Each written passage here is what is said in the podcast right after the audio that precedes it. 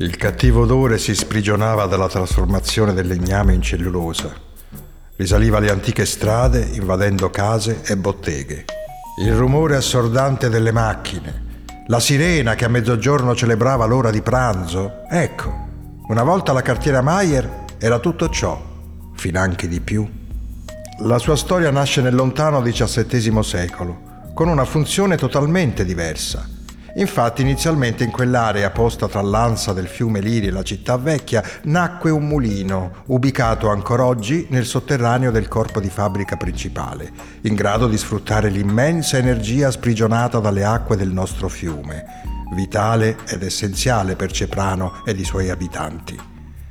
Da prima adibito alla macinazione del grano, tra il XVII e il XVIII secolo, il mulino divenne un famoso frantoio grazie alla spinta della politica di rinnovamento industriale di Papa Clemente IX, il quale incoraggiò inoltre i primi tentativi dell'opificio della lana. Fu un pontefice lungimirante che intuì le sconfinate potenzialità che il fiume Liri poteva offrire a Ceprano e all'intera vallata. La produzione di olio di oliva e di lino fiorente nella metà dell'Ottocento, procurò alla città una fama internazionale grazie alla fabbricazione di pregiati oli anche per le attività industriali e farmaceutiche. Questo per merito anche di un poderoso ed avanguardistico torchio idraulico alimentato dall'energia rinnovabile del fiume Liri. Così lo scrittore e viaggiatore irlandese John Maguire, giungendo a Ceprano nel 1859. Ceprano è celebrata per la manifattura di un eccellente olio lubrificante e per il frantoio per il quale lavora una grande turbina. Su iniziativa di mio padre, il marchese Clinio Ferrari, nel 1847 si realizzò il primo nucleo di una nuova attività legata alla produzione della carta. Egli comprese come sfruttare appieno il liri attraverso un sistema alimentato da un impianto idroelettrico.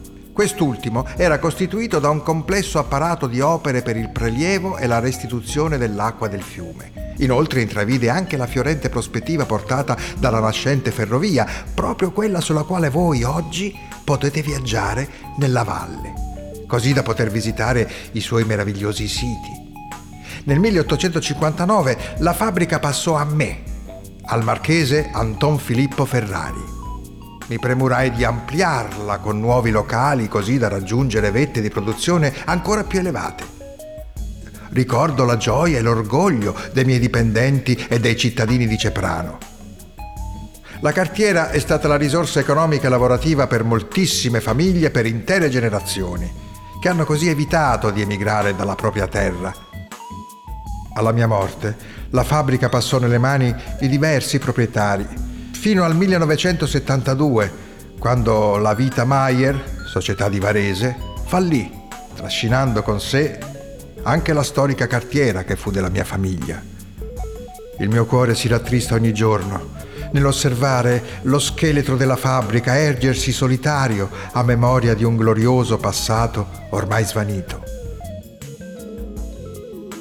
Non si levano più nebbie dense e pregne dell'odore di cellulosa né voci e rumori di vita. La sirena non scandisce più l'ora del pranzo. Rabbia e impotenza attanagliano il mio animo, ma d'altronde non si può lottare con la morte e perciò sono costretto ad affidare le mie aspettative di un radioso futuro ai posteri. Chissà che le mie speranze non tornino a vivere molto presto.